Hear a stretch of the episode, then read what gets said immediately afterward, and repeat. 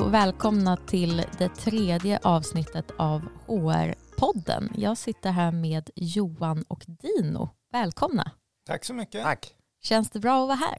Det känns jätteroligt. Ja, vad kul. Kan inte ni börja med att berätta lite om vilka ni är och eh, varför ni brinner för HR och arbetsrätt? Eh, ja, men absolut, jag kan börja då. Johan Sundberg heter jag, eh, är advokat och delägare på en liten specialistbyrå som heter EDP Law advokatbyrå.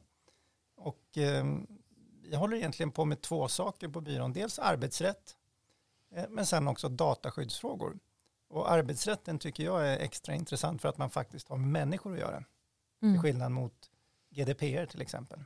Det kan ju också vara människor inblandade där om man eh, behandlar personuppgifter och så. Det kan det vara, men, men arbetsrätten blir på ett, på ett annat sätt.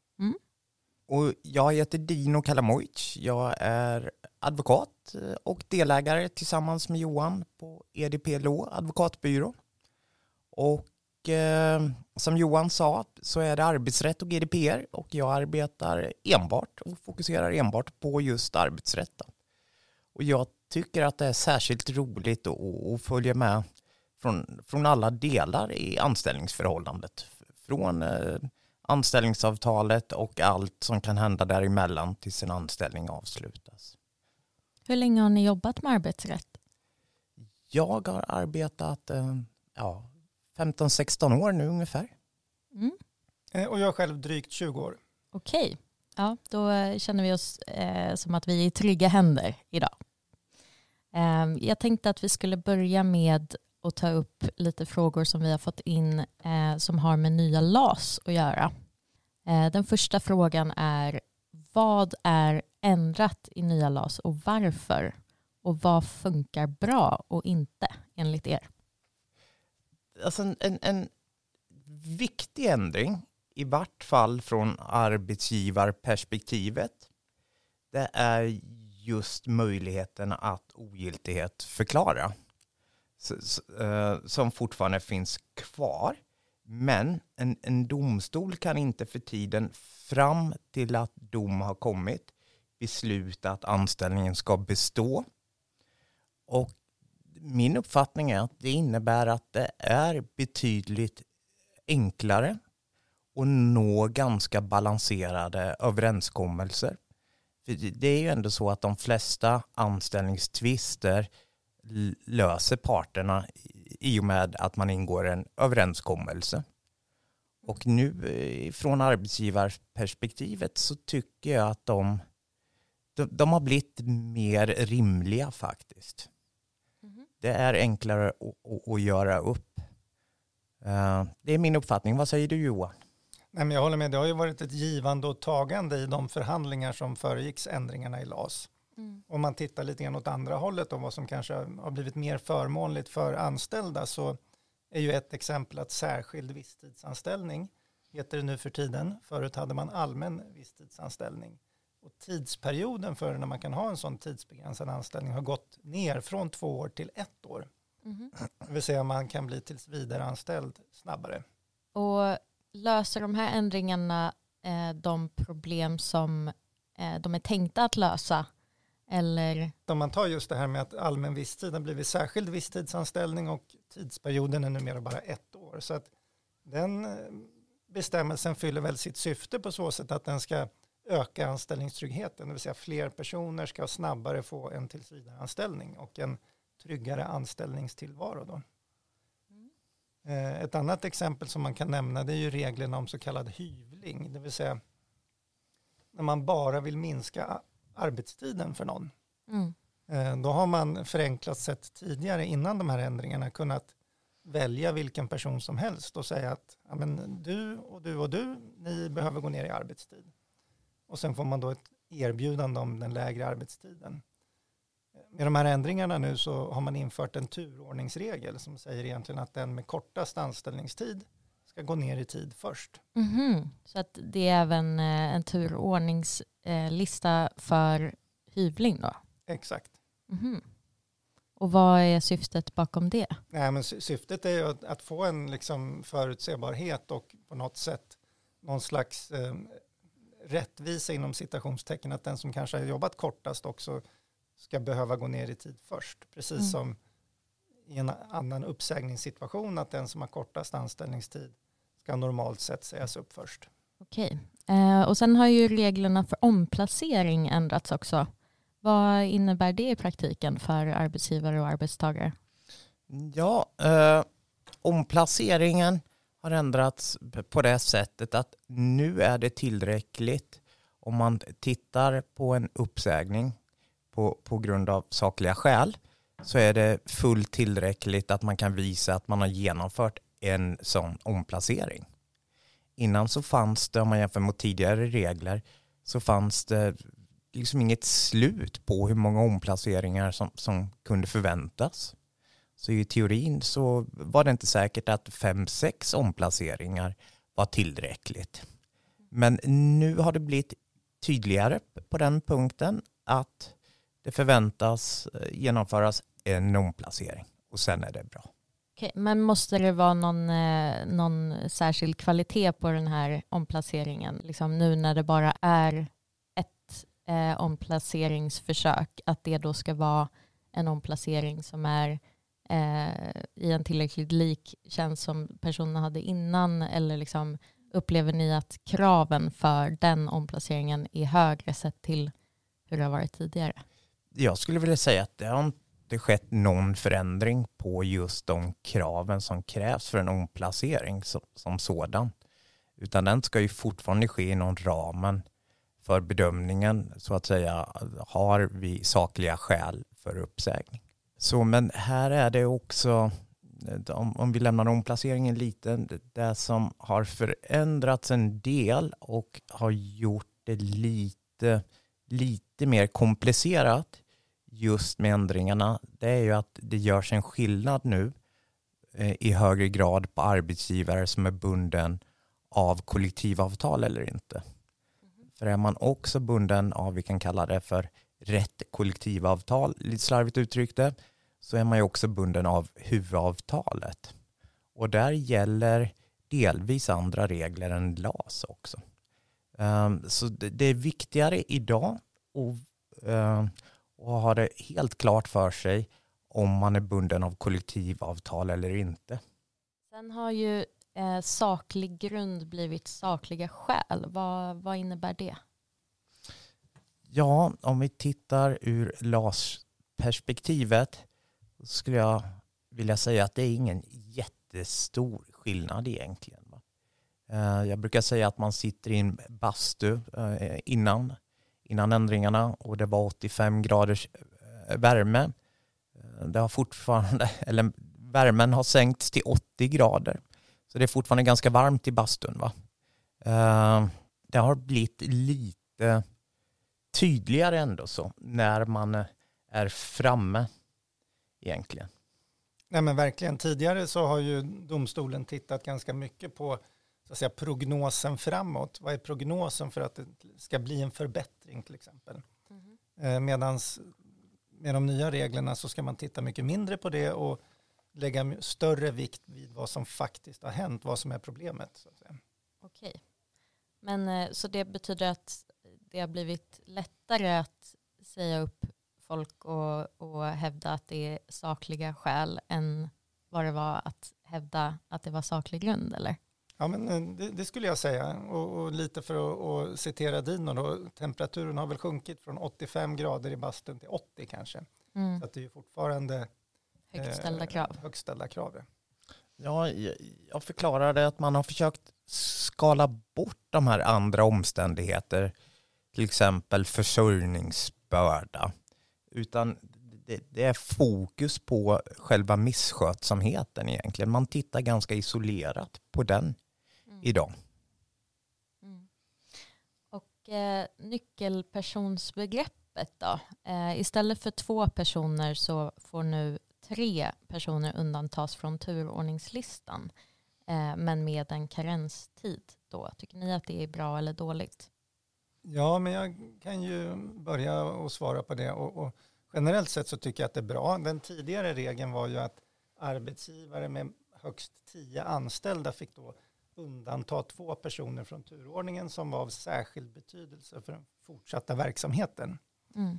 Eh, den nya regeln, där har man tag, ändrat på så sätt att regeln gäller alla verksamheter som inte har kollektivavtal. Det vill säga det kan vara fem anställda eller det kan vara 20 anställda i företaget. Eh, och man får nu då undanta maximalt tre stycken personer som är av särskild betydelse för den fortsatta verksamheten. Jag tycker att det är bra för att eh, ofta så är ju verksamheter väldigt kunskapsberoende. Mm. Och det kan vara omständigheter som gör att två personer med till, till synes motsvarande kvalifikationer där den ena faktiskt är mycket bättre lämpad att fortsätta men där man som arbetsgivare kanske har svårt att bevisa det eh, helt enkelt. Då, då kan man använda den här regeln på ett sätt om den här personen är av särskild betydelse för den fortsatta verksamheten. Mm. Och det är arbetsgivaren själv eh, som bestämmer det då? Det är arbetsgivaren som, som bestämmer. Sen får inte, så att säga, man får inte tillämpa de här reglerna för att kringgå LAS eller i diskriminerande syfte. Men eh, man kan inte som arbetstagare hävda att men jag är absolut mycket mer en nyckelperson än vad Johan är. Nej, det kommer man få väldigt svårt att, att vinna framgång med. Mm. Utan det är arbetsgivarens bedömning som, som gäller. Och, och, när det gäller karenstiden så är ju den att om man då som arbetsgivare har gjort undantag så får man inte göra nya undantag från turordningen förrän det har gått tre månader. Är det tre personer som undantas och sen är det tre månader igen? Ja, det, kan vara, det kan vara en person som undantas och sen så skjuts det upp. Mm, eh, nu har ju allmän visstidsanställning blivit särskild visstidsanställning istället. Vad är skillnaden mellan dem och vad blir konsekvenserna?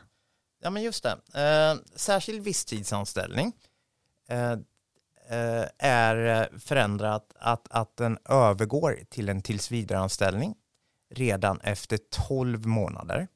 Tidigare så var det 24 månader för allmän visstidsanställning. Mm. Och man har också täppt till möjligheterna för något som tidigare använts i, i väldigt hög grad som heter intermittent eh, visstidsanställning. På det sättet att har en arbetstagare tre anställningar mm. under samma Eh, månad så får arbetstagaren också tillgodoräkna sig tiden emellan. Vilket då innebär att om en arbetstagare har arbetat första december, 10 december och den 26 december mm. så är, har arbetstagaren just i beräkning vid anställningstid eh, fått från den första december till och med den 26 december.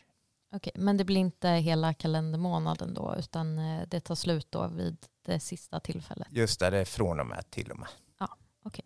Ja, sen eh, har vi fått lite frågor. Eh, det är många lyssnare som har uppmärksammat att eh, det skrivs mycket i media om den så kallade Tesla-strejken. Vad, vad handlar den om? Ja, nej men Tesla-strejken i, i grund och botten är ju att If Metall kräver att Tesla ska teckna kollektivavtal för sina eh, verkstäder i Sverige. Ehm, Tesla har blivit uppvaktade globalt eh, runt om i världen, eh, framförallt i, i Tyskland och i USA. Men det har faktiskt inte blivit så, så mycket fackliga framgångar. Och nu eh, så har ju If Metall också fått flera andra förbund att vidta sympatiåtgärder. Bland annat så är det ju nu aktuellt med bilskyltarna. Ska de lämnas ut eller inte? Ehm, det, Postnord är inblandat bland annat. Ehm, målarna får inte lackera Tesla-bilar. Ehm, jag tror också att städningen har upphört. Ehm, så det är ganska många förbund som anslutit sig till If Metall och If Metall har ju också tagit ut alla sina medlemmar i strejk. Men hittills så håller Tesla emot och eh, vad som är känt i media så har de ingen avsikt att ingå kollektivavtal. Finns det någon eh, tidsgräns i hur länge som If Metall kan, kan eh, strejka? Nej, det finns ingen lagstadgad gräns utan det här kan nog fortgå ganska länge tror jag. Mm. Och så länge strejkkassan räcker. Eh, då ska vi gå vidare. Vi har fått in eh, ett gäng frågor som eh, jag tycker är ganska knepiga. Vi får se, vi får se om ni håller med. Här kommer den första då. Finns det möjlighet som arbetsgivare att tvinga upp en anställd på 80 procent att gå upp till 100 procent? Och så har Eh, frågeställaren skrivit lite bakgrund här. Det finns tre personer i teamet som jobbar på 80 procent. En har tidigare varit sjukskriven, så denna vill vi inte ska gå upp i tid. En jobbar på och presterar, den tredje presterar inte och vi tror att denna skulle kunna få bättre förutsättningar genom att gå upp till heltid. Måste samtliga gå upp i tid eller går det att endast tvinga en? Måste arbetstagaren gå med på ändringen eller kan vi som arbetsgivare tvinga personen? Krävs en omorganisation eller hur går man tillväga? Vi har inget kollektivavtal. Ja, det är ju en, en fråga med många dimensioner kan man ju säga. Eh, och, men om man börjar liksom med en principfrågan, eh, vi skippar själva bakgrunden och principfrågan om en arbetsgivare kan tvinga en anställd på 80 procent att gå upp till 100 så är ju svaret både ja och nej. Ehm, arbetsgivaren kan ju komma fram till att vi inte längre ska ha kvar en tjänst på 80 procent, det vill säga det råder arbetsbrist på den tjänsten. Och det man kan göra som arbetsgivare då, det är att erbjuda samma person eh, 100 procents tjänsten. Här säger man ju också från frågeställarens sida att eh, den här personen som man vill erbjuda att gå upp i tid då presterar inte. Och då kan vi ju ganska lätt komma in på personliga skäl och, då blir det ju en annan procedur helt enkelt eh, som, som behöver följas. Men nu verkar det som att eh, den här arbetsgivaren vill att personen ska jobba mer eh, än den gör i, i dagsläget och tror att det kommer hjälpa med prestationen då? Ja, exakt. Men jag tänker att man ändå behöver göra en gränsdragning mellan alltså en ren omorganisation på grund av organisatoriska skäl och om det finns då personliga skäl bakom, nämligen att den här personen inte presterar eh, som, som vederbörande ska. Jag vet inte om du vill lägga till någonting Dino där? Nej, alltså man får inte använda det här som någon sorts bestraffning. Att, eh, är det så att du inte levererar på 30 timmar i veckan så, så kommer vi tvinga dig att arbeta 40 timmar i veckan.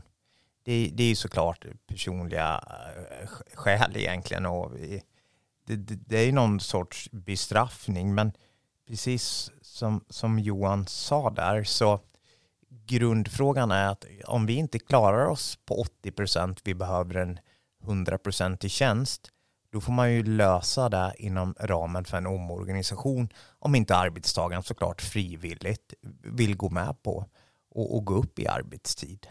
Bör man sätta sig ner med den här arbetstagaren och förklara att man eh, tror att den skulle prestera bättre på 100 procent? Ja, men eh, absolut, och det ska man ju göra så tidigt det bara går. Eh, det känns som att man vill lägga på arbetstid på, på en arbetstagare som man inte är helt nöjd med här. Och det, det tycker jag att då går man, då går man runt problemet egentligen. Mm. Mm. Nej, men, och, jag menar, det kan ju finnas många omständigheter bakom den här frågan. Jag menar, en, det kan ju vara skillnad om det är så att personen skulle göra sitt jobb bättre på 100% helt enkelt för att tiden inte räcker till. Det talar ju för att det finns organisatoriska skäl för att öka tiden. Det kanske inte har med personen då i sig att göra. Det är bara det att vederbörande har fått för lite arbetstid. Det är liksom en situation som jag tycker man kan då lösa med en sån omorganisation. Mm. Och sen tycker jag att blanda in facket på ett tidigt stadium också. Fråga den här personen om vederbörande är facklig medlem och ta kontakt med, med facket. Mm. Eh, vi går vidare till nästa fråga då. Eh, hur ser rättsläget och handlingsutrymmet ut för arbetsgivare om medarbetare testar positivt i tjänsten för exempelvis cannabis eller annan olaglig drog? Upplever att det råder viss otydlighet eller osäkerhet inom området och det vore intressant att ta del av era resonemang. Ja, jag kan börja med, för jag tycker att det är en klar skillnad Eh, om det är alkohol eller droger. droger är ett brott, eh, punkt. Men eh, brott som sådant, det vill säga att det blir ändå så en fråga om man har nyttjat då, droger till exempel inom eller utom tjänsten. Att begå ett brott inom tjänsten, det ser man väldigt allvarligt på. Däremot är det ett brott utanför tjänsten så blir det en mer osäker utgång. Och många gånger så kan man inte blanda in brott utom tjänsten i anställningsförhållandet. Okej, så att det ska påverka eh, arbetsprestationen eller att personen har tagit droger på arbetstid eller så? Ja men precis. Okej. precis. Men eh, det kan ju ligga kvar i, i eh, kroppen, tänker jag. Alltså man kanske kan testa positivt under arbetstid fast man har tagit drogen utanför arbetstid. Absolut, och det är det som gör det så komplext när, när upphör man att vara drogpåverkad egentligen. Mm. Ehm, Men det som är klart att nyttjande under arbetstid, det ska aldrig accepteras. Eh, Om man tittar på ADs praxis. Nyttjar man droger på sin fritid, eh, då går vi in på bedömningar i, i, i, i spåret eh, vad har arbetstagaren för tjänst. Mm. Låt oss säga att man skulle jobba på en organisation som, uttalat är emot droger till exempel. Eh, och att man då lämnar ett positivt eh, resultat mitt i veckan. Eh, så är det såklart eh, väldigt allvarligt. Mm, Man får ju titta då på, som du är inne på Dino, typen av tjänst som man innehar och också typen av verksamhet i allmänhet. Mm. Och om det finns några särskilda risker med arbetet till exempel. Eller att det finns en särskild inriktning på verksamheten. Att man kanske jobbar med ungdomar till exempel. Mm. Eller framför ett fordon. Så att man faktiskt gör sig skyldig till drograttfylla. Men kan man som arbetsgivare tvinga någon att ta ett drogtest?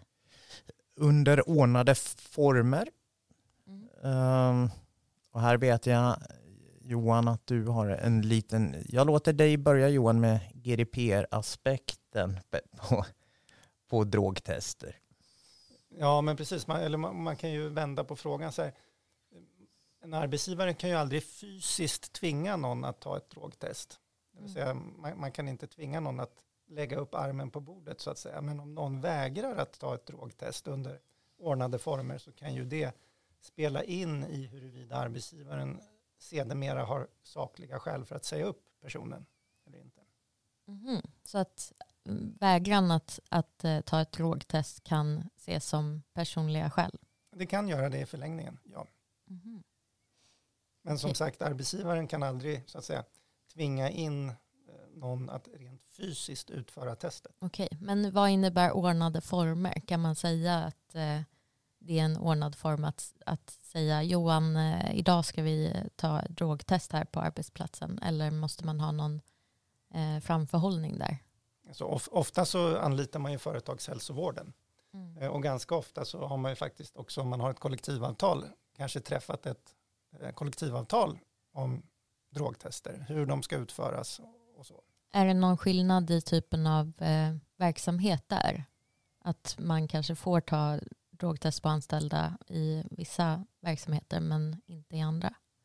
Måste det vara motiverat? Liksom? Eh, Ja, det måste vara motiverat och tittar man på Arbetsdomstolens praxis så har ju de casen ofta handlat om att det är en person som vägrar att göra ett drogtest och då har frågan varit har det i sig eller tillsammans med andra omständigheter utgjort sakliga skäl för uppsägning. Eh, och då tittar man på verksamhetens karaktär helt enkelt. Eh, det finns ett eh, case från Arbetsdomstolen som handlar om en person som jobbar på ett kärnkraftverk Mm. Eh, Det finns ett annat case som handlar om en person som jobbade på Fryshuset eh, här i Stockholm som är en verksamhet inriktad mot ungdomar. Mm. Men kan man eh, välja ut vissa anställda men inte andra att göra drogtester? Kan man säga vi vill att du Johan ska göra eh, drogtest idag men eh, Dino behöver inte göra det. Om man har en misstanke om att det inte står rätt till mm. tänker jag att man kan välja ut en person. Jag vet inte om du har någon kommentar kring det? Nej, men eh, absolut. Eh, ni har arbetat tillsammans med bolag som har signat upp eh, externa parter för, för drogtester så sker ju det relativt slumpmässigt. Men det går ju också gå att gå in och pinpointa en viss arbetstagare som man misstänker har den problematiken. Okej. Kan man ta alkoholtester på jobbet?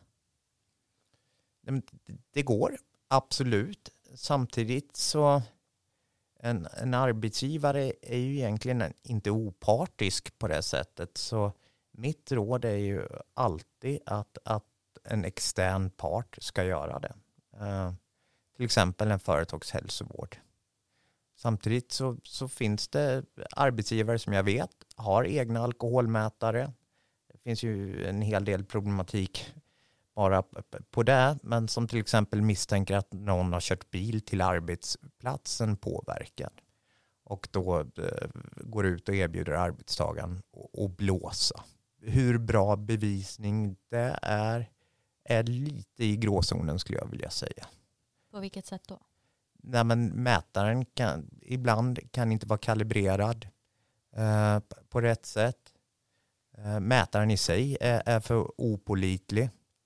Utan eh, mitt råd är att det är företagshälsovården eller så får man faktiskt ringa efter eh, polisen och se om de har möjlighet att komma. Okej, men du sa inledningsvis att det är skillnad på eh, om det är en olaglig drog som, eh, som cannabis som i eh, frågeställarens situation där eh, eller om det är alkohol. Mm. Vad är skillnaden? Nej, men, och, och vara påverkad av en drog i sig och tillika innehav är ju ett brott. Mm. Uh, vilket inte är att ha alkohol i kroppen eller på sig. Men uh, i förhållande till vad som kan vara personliga skäl, är det någon skillnad där också? Ja, nej men det, det hänger ihop med, eftersom det är ett brott och nyttja narkotika uh, så begår du ett brott om du på arbetstid nyttjar narkotika. Vilket dricker du alkohol istället så begår du inte ett brott som sådant. Du kan ju såklart, båda scenarierna är ett brott mot anställningsavtalet. Mm.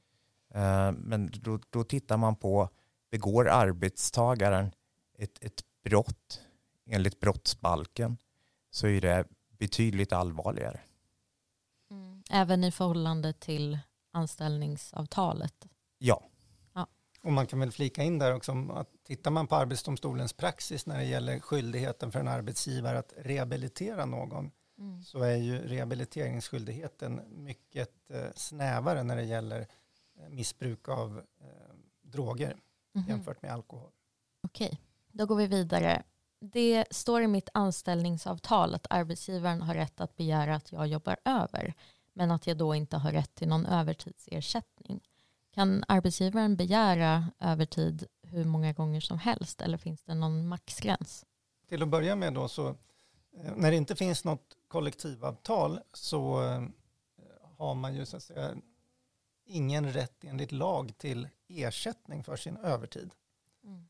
Eh, utan övertidsersättningen i sig behöver i så fall följa av anställningsavtalet. Så att det är helt möjligt att då avtala om att man inte har någon rätt till övertidsersättning. Ofta brukar man ju eh, även för de som inte har kollektivavtal lösa ut övertiden med fem extra semesterdagar. Mm. Eh, men när det gäller frågan då hur många gånger eller finns det någon maxgräns så finns det ju maximalt antalet tillåtna timmar i arbetstidslagen. Mm. Både vad gäller allmän övertid och eh, nödfallsövertid som är specificerat. Och eh, vad gäller allmän övertid, hur lång tid är det enligt ja, Då är det 200 timmar per år. Ah, Okej, okay. som är övertidstimmar då? Som är övertidstimmar. Som Men är... utöver det så finns det inte någon? Ja, sen finns det särskilda regleringar kring nödfallsövertid kan man kalla det. Som, där det ska vara särskilda omständigheter som gör att arbetsgivaren måste ta ut ytterligare övertid från, från någon. Mm. Okej. Okay. Och det är utöver de 200 timmarna? Då. Exakt. Och det, det, är maximalt 150 timmar i, i nödfallsövertid. Då. Okej, så 350 totalt under året? just det med vanlig övertid plus eh, nödfallsövertiden. Mm. Och som sagt, nödfallsövertiden det är ju väldigt särskilda omständigheter som ska föreligga då. Helt enkelt. Men om man sammanfattar det här då. Utan kollektivavtal så ingen rätt enligt lag till övertidsersättning utan det bygger på vad parterna har förekommande fall avtalat om. Mm. Och det är helt okej okay att ha ett anställningsavtal där man säger att övertidsarbete ersätts inte särskilt. Kan man få sparken för att man tar med sig kontorsmaterial hem, till exempel pennor och post-it-lappar? Det är en större fråga än man kan tro där, men som en generell regel så tillgreppsbrott som riktas mot arbetsgivaren Eh, ser Arbetsdomstolen väldigt allvarligt på. Nu har vi pennor och post-it. Det är ändå så ett ringa värde. Men eh, jag kan nämna som exempel att i ett AD-case från Arbetsdomstolen så hade en arbetstagare eh, stulit eh, matvaror och godis ifrån företagets godismaskin mm. i matsalen. Vid ett tillfälle kunde arbetsgivaren styrka det. Förvisso så hade arbetstagaren 12 år tidigare tagit med sig lite handskar, någon hammare och, lite tejprullar som man erkände, men som återlämnades.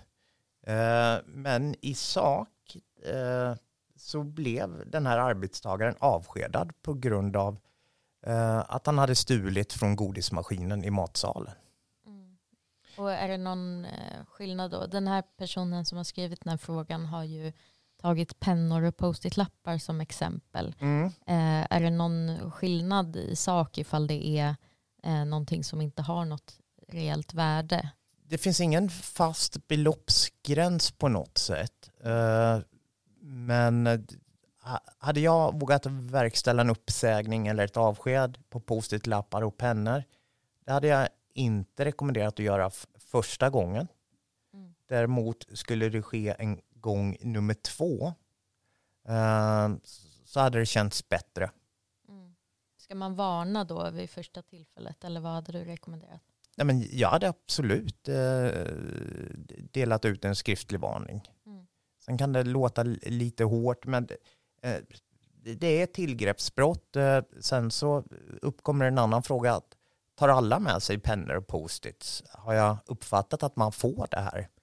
Uh, fylls det på per automatik på mitt skrivbord uh, varje måndag? Uh, det, det, finns flera frågor. Mm. Men även ett ringa värde som, som skäls ifrån arbetsplatsen kan vara så pass allvarligt att det faktiskt är uppsägning alternativt ett avsked.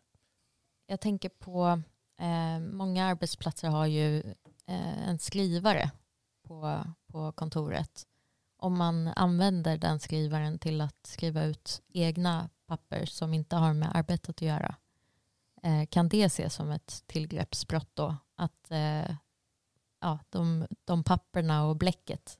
Mm. Det, det, vet jag inte vad du säger Johan, men där skulle jag nog först vilja veta om arbetstagaren hade fog för att tro att man faktiskt fick skriva ut.